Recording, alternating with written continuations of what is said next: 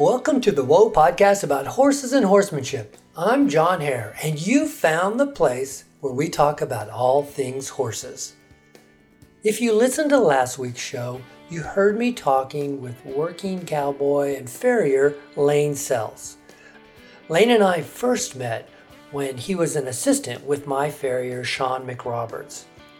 I went back and found an old episode of the Whoa podcast.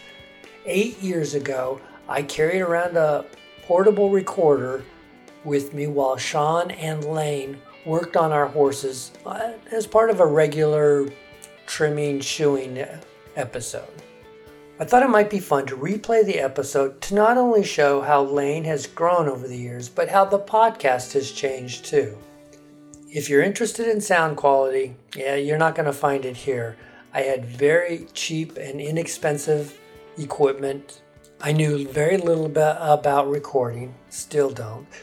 And I had this notion that the ambient sound added to the podcast experience. So you'll hear the nippers being clipped, the rasp going over the horse's hooves, and there's a scrub jay that just invades almost every scene, and you'll hear him squawking back and forth. I really thought this made the podcast. One other thing I used to do way back then was to start every podcast with a drop. It was a motivational quote or a funny quote from a movie, and I just thought it was the best thing to grab the attention of the listener. I don't do that anymore. A listener sent me an email saying, Why do you do that every episode? You're not that funny. I would spend hours looking for these little drops, gathering them up, recording them, putting them together, trying to edit them, trying to figure out which one would work best for which episode. And when he wrote me and told me to stop doing that, it, it really kind of hurt my feelings. But back then we only had about 100 or 200 listeners on a regular basis. I needed everyone. So I kind of squelched my creative urge, put those aside, and just started the, doing the show from the from the get-go. I know it might sound like I'm bitter, but I'm not. It only took me about a year and a half to get over it. Anyway, the other thing you can tell from the podcast is that I didn't know anything about horses. But you can tell how much I enjoyed talking about horses, horsemanship, rodeo, team roping, anything to do with the cowboy world. I really love talking about it. So sit back and enjoy this eight year old episode of the Whoa podcast featuring Sean McRoberts and Lane Sells. Don't ever forget that a small group of thoughtful people can change the world. It's the only thing that ever has. Rehearsal's over. You're going out there now. You're going to do this thing. How you live matters. You're going to fall down, but the world doesn't care how many times you fall down as long as it's one fewer than the number of times you get back up.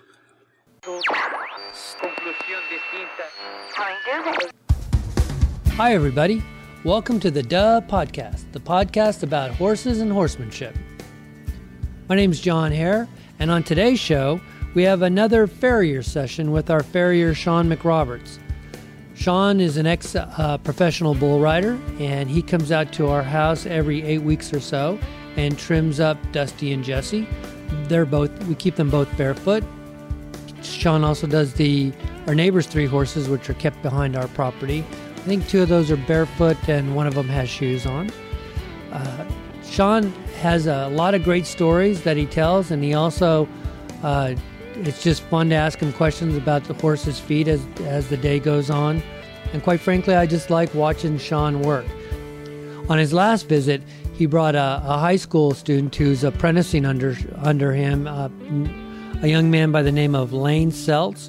Lane is also a bull rider. He's in high school. He's uh, I think he's a junior at high at Liberty High. You'll hear him in the background as well as uh, Sean, and you'll uh, see what he has to do and the instructions Sean gives him and, and things he has to do to to uh, as an apprentice at Farrier. We start about 7:30 in the morning, and in this first little segment, oh, by the way, I have a I had a cold this day, and you might hear me sniffle or sneeze a couple of times. I'm Sorry sorry about that. My voice was was a little bit weak. The first segment we have uh, Lane is trimming Jesse up and uh, using his rasp and nippers, and Sean is going to work on Dusty. So they're working both horses at the same time. So here's the first segment. Just clean it up right up there a little bit, and And then all here, that's And that's, it- that's about where you want it. and then rasp the edges again, and that's about all we can do. try to roll it or just rasp it. Just rasp. Don't do it with your nippers. Just clean the sole up right there in the front, and then rasp it real good. She lost. And is that a bad thing when they slough that sole no, off like that? It's just that if they were out in the wild traveling, they would do that all the time. That's just their natural way of doing it. Yeah, yeah. Take that, take the heel right there. But it's like a lot of times with your horse, there's not much we can do. and then it seemed like this last time she's just dropped a lot of sole. I mean, she just And see, and I don't know if it's different times of year or, or what what makes it do it more. I know in the wild, when the, like when they're traveling over rocks and all that, it makes it happen. And the problem is nowadays, all these horses and pins, they don't travel enough that they don't it don't happen. But you guys ride more than the average person. I don't know if you have been with what happened with your dad, but I know But I didn't rasp her very much. I mean, she just it looks good. yeah. I mean, that's ideally every horse is barefoot. If you could keep them looking like she does, there's no reason to ever put shoes on that horse. Yeah. And does she ever get sore? A couple times through some rocks, that one inch gravel. that's to be expected. They probably do that with shoes on. Would they? yeah, sometimes. You know, if they if they're putting pressure on the sole, they do. You know, they take an off step. And The biggest thing she seems to do is stumble when her toes get long. Right. But they, you know, some people say that's being lazy, so I've been trying to get after. her Sometimes that is. If they're really long, but I don't think hers ever get long enough to really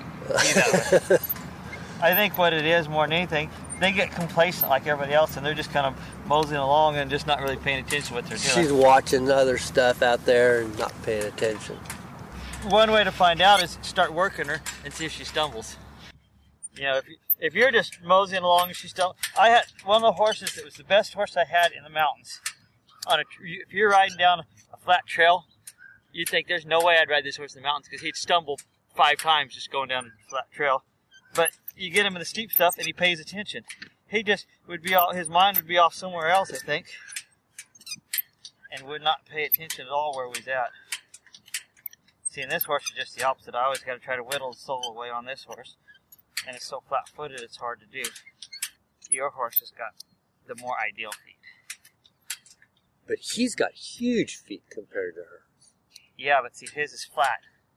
Because they're, they're they're bigger because they splayed out. Is that I mean, big feet are good, but you want more concave here, and that's why this horse gets sore more. It's got more of the sole that is actually down on the ground, I think. But then there's certain times when you shoe them that you got to put like Equithane or something on the sole to, to get them off the hoof wall to let the hoof wall grow. But this horse couldn't couldn't handle that.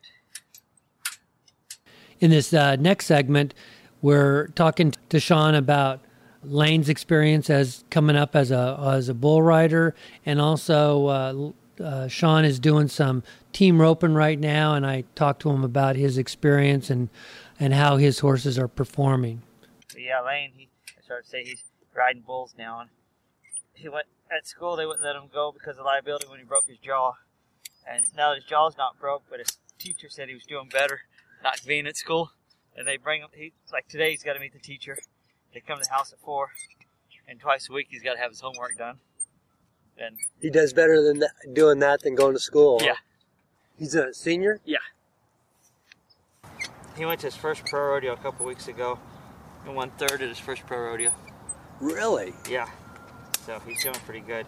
It's funny. He goes to the pro rodeo, the first pro rodeo one weekend. The next weekend he goes to high school rodeo. and then this weekend he's got a high school rodeo in in um, Paso Robles. How's your roping been? Actually good. The last two weeks they started roping in Shafter again.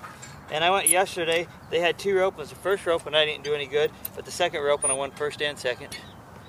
The week before I went, and the first roping, the first roping pays more than the second roping. I won second and third the week before in that roping. And then the week before that, I went to Chowchilla for a World Series qualifier, and I didn't get qualified, but I still won 1300. Good golly. And so that was a good weekend.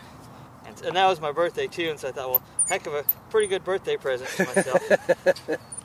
and part of why I've been doing real good lately is my good horse is back to working good again. He he got hurt, and I gave him the whole summer off and rode my young horse. And I thought how great my young horse was doing until I got back on my good horse. And I mean, the young horse is doing good, but he's still not as good as I. I kept saying, "Oh, he's better, he's better." Well, he's not. Do they slow down during the wintertime? the ropens or the horses? The uh. Not really, not around here.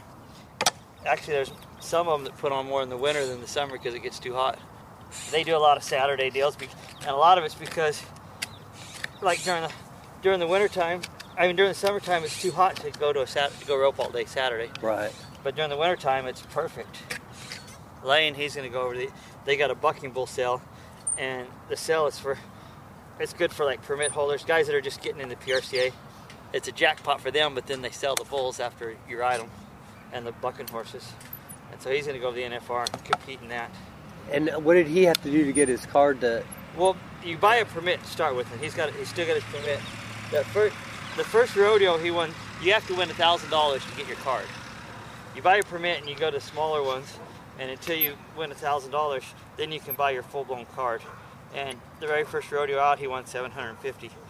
so there's some guys that take takes them a full year to win their get their card won and all that. And I told him, I said, heck, you'll have yours done in no time at all. Except for the only bad thing is right now there's not much going on in the rodeos anyhow. Have you been helping Lane with his bull yeah. riding? Yeah, I've been helping. In fact, he was just calling this morning. There's a guy that went to the national finals that in Tulare. He's got some bucking bulls, and he's wanting, trying to figure out if there's a day after work that one day this week I could go and he could practice. And be, between me and that other guy helping him, it kind of, it's pretty good help for him. When he goes out and practices, how many bulls will he ride? Two or three. It's hard to get on more than that. Yeah. So what do you do? Do you? How is it? Is it set up? And these bulls are going to be pretty. This one turns to the ride first, and so No, it's it'd be ideally if you could. how do you co- how do you coach them to ride something like a bull? Well, there's certain basic moves and everything, and you get what you call a stationary barrel. And it, it would look kind of funny because it's up off the ground, and somebody that didn't know what you were doing would laugh at you. Oh, is that the one with the pole on the back, and you just keep bouncing him around? Yeah, and- He's, he's riding the barrel, right? Yeah, yeah, you get on those. And basically, it's more of a state. It's one that don't move, and you go through all the moves like they're bucking, and you practice your moves. And then what makes bull riding hard to learn is, it's unless you got your own bulls, it's hard to pick a bull that's going to do exactly what you want. And even at that, it's hard to find them that'll do exactly what you want. And like this, Ted's got some young bulls that they, he raised bucking bulls, and the guys that own them, they're all pretty young bulls that are trying to they're trying to make them see if they're going to be any good. And then you got guys like him that's trying to go practice, Right. and so it's kind of hard to. Can a rider mess up a bull that's be, that's being trained to be a good bull rider? If he mean, it did, he's the bull wasn't going to be very good anyhow. Okay. And see, what you want is the ones that aren't going to be re- probably good enough to really make it big time, but just that that buck that are almost as good there. Right. Those are the ones. Cause see, like all these kids around here that I've got Lane finally thinking different. They kept thinking the only way they're going to get good is going getting on the the super ranked bulls. And I kept telling them, no, it's not that way. You got to get on something you can ride and learn the moves. That's right. Yeah. Because if you're always on something that's above your head, how are you going to ever learn? I do work with my horses so that they'll stand good for the farrier. And Jesse just has one problem with his back left foot. Just kind of gets tired of holding it up and starts moving around and gets impatient with everybody. And I try to work with her during the week and the, the week prior, and also just as part of our regular groundwork to get her so she'll stand still. And sometimes it works and sometimes it doesn't. She started acting up this time, so since there was two of them working and they were going a little bit quicker than normal. I took a few minutes out of Lane's time and just worked Jesse to in hopes that she would stand still, and she did a little bit better after this. So here you can hear this exchange. Lane, you'll find that he's one of the few customers I got that if the horse, he corrects his horse and he works on his horse. Ah. So when he wants to correct it, just stand back and let him do it until you're ready to go back. And in the final segment, we just kind of uh, Shoot the Breeze. We talk about a lot of different topics about team sorting and training your horse, and then also uh, we talk about some of the feet and how the feet look. And I don't know, we'll see if it works or not. Hope you guys enjoy it. and they're starting to do uh, sorting again, and we have. So now we have time to do that. Oh, okay. Renee's going, well, do you want to you want to go back and do that? I said, well, you know, so I'm kind of like working on my horsemanship more than than doing the. I mean, it's fun doing the cattle work, but Well, to me, what you work on your horsemanship, then you got to go test yourself, see how good you really are. exactly, yeah. But you don't have to do it every weekend. But you got to, you know, every once in a while, if you don't go test yourself, you don't really see where you're at. Does that make sense? yeah, At least that's how I've always been. But then on the same sense, if you're not doing it good at home, or you know, in the practice, well, then why go compete? The trainer I rode with, he his big deal was you never go compete until you're until you're ready to win. By the end of this next summer, he'll be a good shooter. Man, you do gotta take a lot off of this horse. Well, it's I barely took anything off one time. this horse has got a lot of sole. It's real flat-footed. Oh, you wanna make it where all the pressure's not on the sole or whatever? Yeah, that's what I'm trying to do, and it's hard to do with this horse because it is so flat-footed. I never understood that until you told me. Well, why would you understand it if nobody told you?